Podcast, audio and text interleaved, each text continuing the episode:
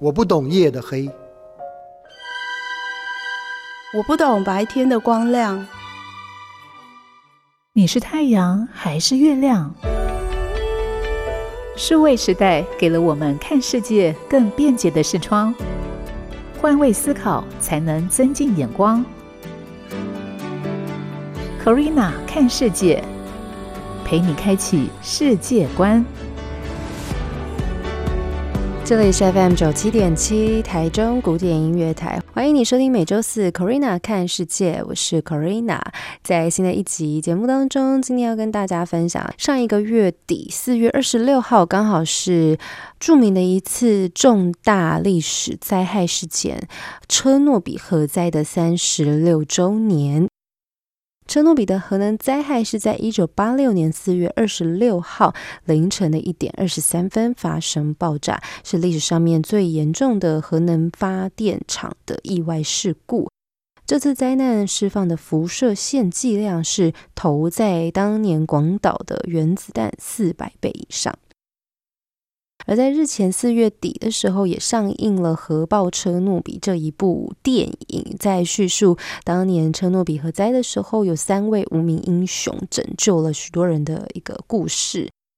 那要说到车诺比核灾，就要还原一下当年历史的现场。当时的状况是这样的，因为我们都知道核辐射对于人体是有非常直接的危害嘛。那当年车诺比发电厂因为没有保护的掩体，所以导致受到核辐射污染的云层飘到了很多的邻近地区。车诺比这个地方是在乌克兰的某一个区块，想当然而附近的地区包含前苏联西部，还有西欧、东欧、斯堪的纳维亚半岛、不列颠群岛跟北美东部的部分地区全部都受到了影响。此外，乌克兰跟白俄罗斯还有俄罗斯的境内都遭到了非常严重的核污染，当年超过33万的居民被迫撤离。根据前苏联官方报告，大概有 60% 受到辐射尘污染的地区都在白俄罗斯的境内。但是根据2006年 Torch 报告说，半数的辐射尘都落在了3个前苏联国家以外。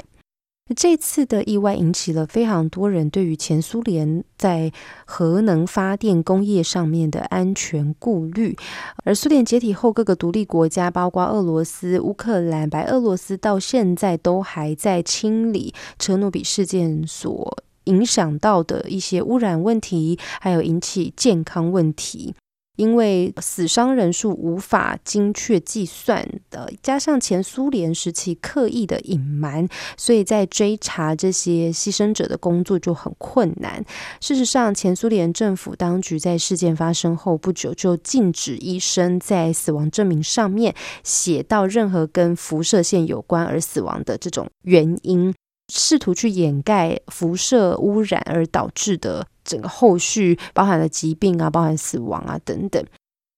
那由于近期因为俄乌战争的关系，整个车诺比的状况又再次的被大家拿出来讨论，因为在当时俄乌战争一开始，俄军就攻了这个车诺比的核电厂，又再次让大家回忆起当年这个很可怕的状况。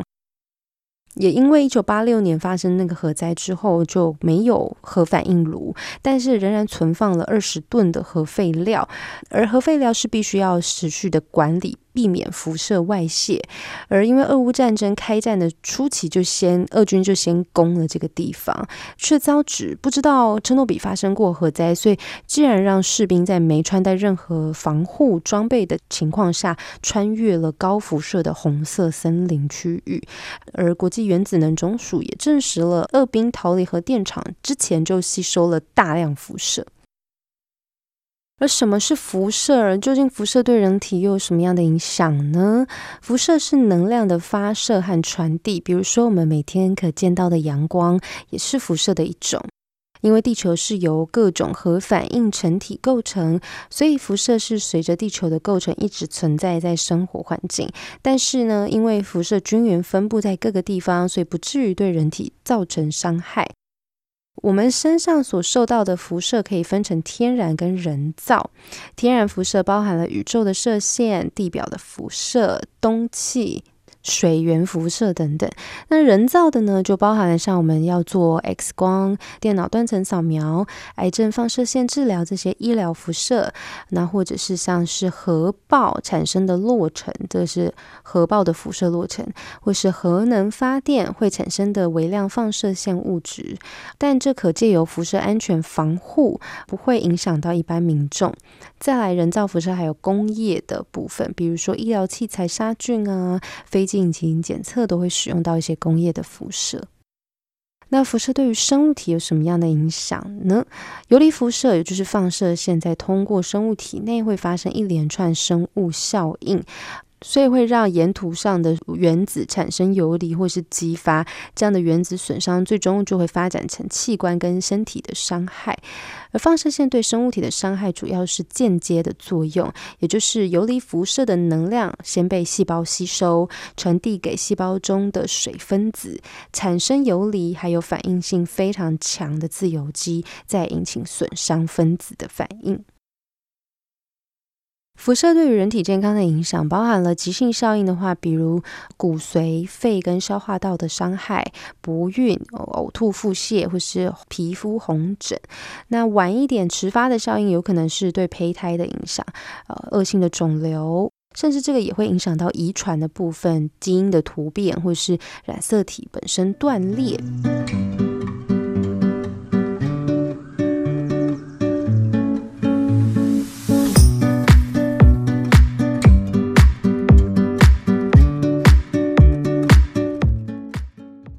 在上个月底4月26号刚刚过36周年的车诺比核灾事件，来浅谈一下核能还有辐射之于我们的生活究竟是怎么样的一个存在。那我们刚刚在上个段落也有谈到，其实辐射本来就存在在我们的生活当中，只是这个辐射分成的天然辐射或是人造的。天然的辐射包含太阳，那在人造辐射这个对于身体的危害呢，就会是比较大家关心的。那我们接下来来跟大家分享要怎么样减少辐射对身体的伤害。在适当而且正确的管控之下，通常呢是不会对于一般民众造成危害的，只是像车诺比核灾这个事件，就是因为没有做好防护，没有掩体，所以导致发生核爆的时候，让周边的居民跟民众都遭受到了波及。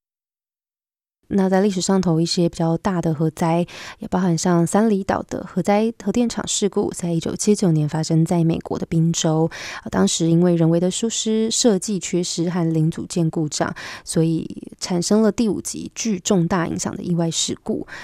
这场核灾也让美国民众对于核电厂的安全抱持怀疑。而另外一个则是2011年在日本311大地震之下海啸引发的福岛核灾，这也算第2起最严重的第7级核子事故。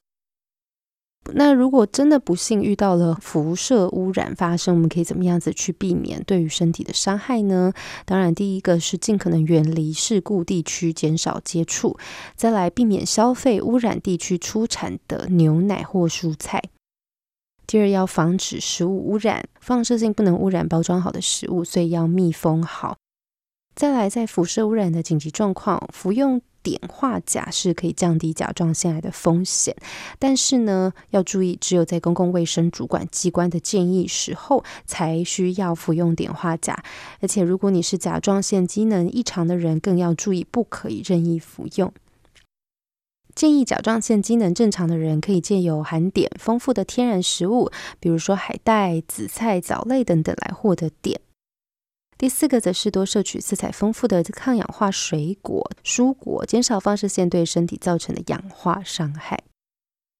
而像是在车诺比核灾这个事件当中，后续其实有非常多的专题报道，也有访问到了当年可能是处理紧急事故的人员啊、医师人员啊等等，那其实都在的证实核辐射是会对人体造成非常直接的影响，在吸收大量的辐射之后，是有可能造成急性的反应，比如说器官的衰竭、皮肤的溃烂，或是甚至死亡。后来也有很多的人在针对这个议题上头做了许多的研究跟推广这样的概念。比如说前阵子也有专门在谈车诺比核灾这个事件所拍成的影集《核爆家园》，也是在谈当时车诺比核灾整个事件是如何发生，如何又被前苏联政府所掩盖事实，或者是让许多不知情的人到事故的现场去送死啊，等等，就是其实有很多争议啦。那但是后来也有专业的人员出来受访，谈《核爆家园》这个影集的真实性如何。事实上里头还是有一些夸大不实的成分，有兴趣的朋友可以去看看，在 YouTube 上面其实也有一些专业的人员受访的过程跟影片。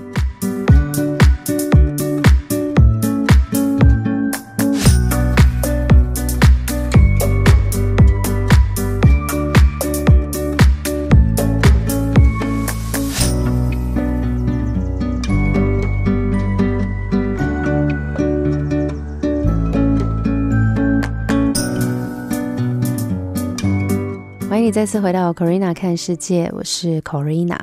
今天谈到的是车诺比核灾的36周年。那其实核能发电一直都是一个还蛮争议性的议题，趁着这个机会来跟大家分享一下，说到核能到底它有什么优缺点。许多人到现在对于核能的印象就是会停留在1986跟2011年车诺比跟福岛核灾，就是造成大家非常恐惧哦。但其实呢，所有类型的能源都会对环境跟人类产生影响，每一种发电的方法都是有利有弊。那我们如果今天针对核能，就来谈谈它的利弊到底有哪些。首先知道一下核能这个能量到底是什么。核能是我们从构成材料的原子裂变或融合，比如说核分裂或核融合当中所获得的能量。我们使用的核能是来自铀原子的裂变，使用最广泛的是 U235。 而相反，每天我们升起的太阳其实它就是一个巨大的核聚变反应堆，可以产生大量的能量。核能的优缺点有哪些呢？优点是它在生产的过程是很清洁的事实上大多数核反应堆都是指向大气排放无害的水蒸气。再来，发电的成本低，由于核能强大的威力，一个工厂就可以生产大量的能源，它也几乎是取之不尽的。有一些专家认为我们应该要把它归类成可再生能源，因为目前的铀储量是可以持续产生与现在相同的能源数千年，而且它世代不变，跟许多可再生能源不一样比如说在晚上就没有办法产生的太阳能，或者是没有风就没有办法产生的风力发电不一样，它的产量是相当巨大，而且数百天都保持不变，几乎一年中有 90% 的时间核能都会在满负荷的状况之下运行。那缺点是什么呢？它的浪费是很危险的一般来说对于健康跟环境不利，放射性的废物会受到严重污染，而且有致命性，因为它们的半衰期，它们的退化是需要数千年的，所以在核废料的管理上是很微妙的，其实也是大家一直没有解决的问题。比如你可能听过核废料埋在海底啊，或者是放在什么没有人的岛的哪里埋起来啊之类的，但是呢，这个问题就是如果你一直不断的生成核废料，那没有地方可以埋了，怎么办呢？那再来呢，事故可能会很严重。当然核电厂是需要很好的安全措施，但事故仍然有可能发生，而且只要发生都会很严重。比如说美国三里岛、日本的福岛，或是前苏联车诺比，这三个就是非常好的例子。而且他们也是容易受到攻击的目标，比如说像是近期俄乌战争的这个状态不管是自然灾害或者是目标的攻击，是核电厂都是目标。那另外呢，水的使用也是因为需要大量的水来冷却核分裂过程中使用到的物质，而使用的水可能都是来自河流或是海洋。你会发现核电厂附近的海水水域，可能很多海洋动物就因为太热死亡，比如说珊瑚礁白化，或者是生态就会有所影响。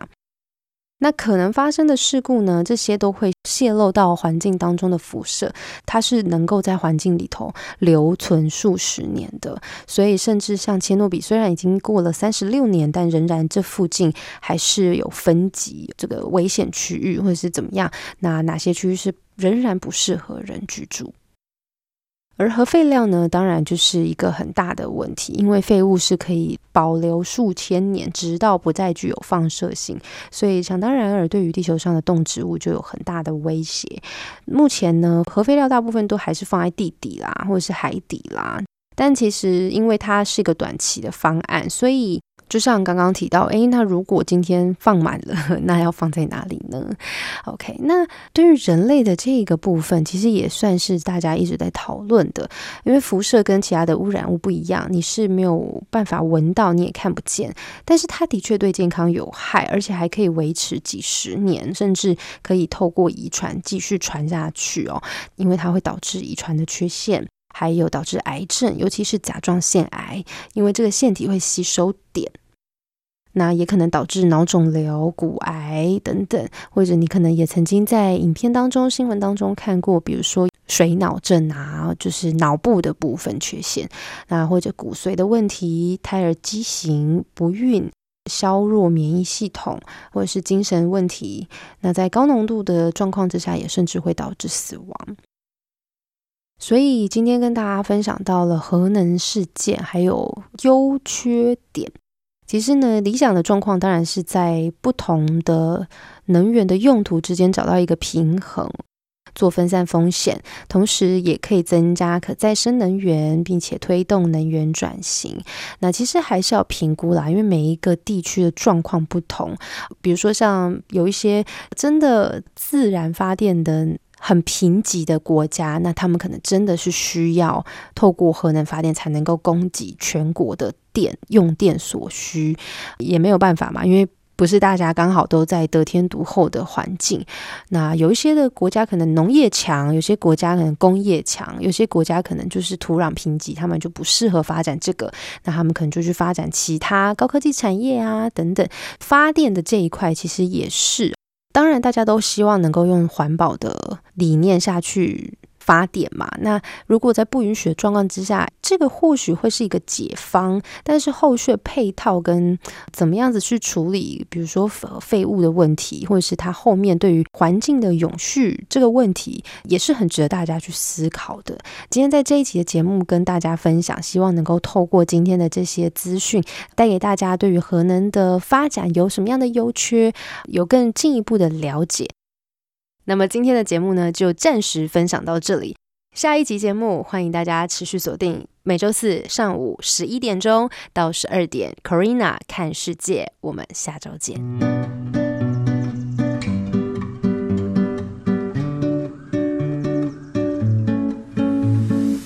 感谢你的收听，如果喜欢今天的节目内容，欢迎在 Apple Podcast 评分5颗星并且留言。那如果你是用 Spotify 等其他的 App 平台收听，也请帮我分享给你的朋友。我们下期再见，拜拜。